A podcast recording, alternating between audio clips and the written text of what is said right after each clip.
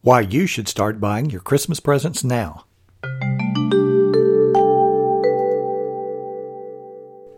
What? Writing an article in March about Christmas? Shouldn't this sort of thing appear in November or early December? Remember how crowded the stores were in December? Remember the lines? Remember the traffic?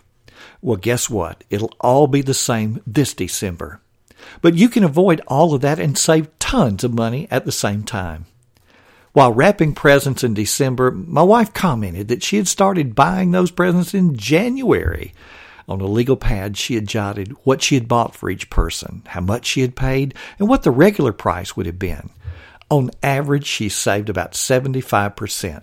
The result was she had been shopping at stores that weren't crowded, where sales personnel could give her more attention, and where the stress level was lower. She saved money through buying on sale, and as a result, was able to give everyone better presents. Here's how to do it. Ideas for gifts will present themselves at the most unexpected times. So will great buys on gifts. Whether you organize with paper or organize digitally, the keys are knowing what you've bought, what ideas for gifts remain, and a place to house both of those in your system.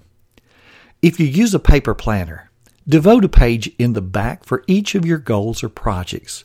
In this section of your planner, label a page Christmas Gifts. Down the page, list the names of the family and friends for whom you plan to buy. Leave several blank lines between names. Your list may spill over to the back of the page or even onto a second or third page.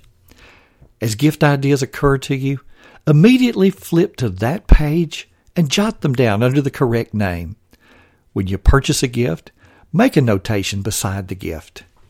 If your planning system is digital, use this same idea with a tool such as Evernote. Create a note named Gift Ideas and include the same information we mentioned.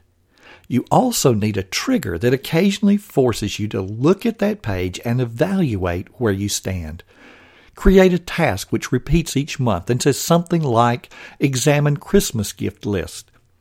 This simple trigger will ensure that once a month you at least glance at the list of people for whom you have ideas, who has nothing on their list, who has gifts bought, and which gifts you want to make a concerted effort to secure during the next month. When an idea comes to mind, you need to be able to find the list quickly and add your ideas.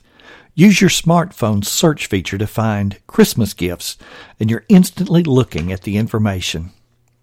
Last December, you wished you'd started earlier. Well, earlier is now. So go get started and make this Christmas merrier and less stressful. This has been Frank Buck.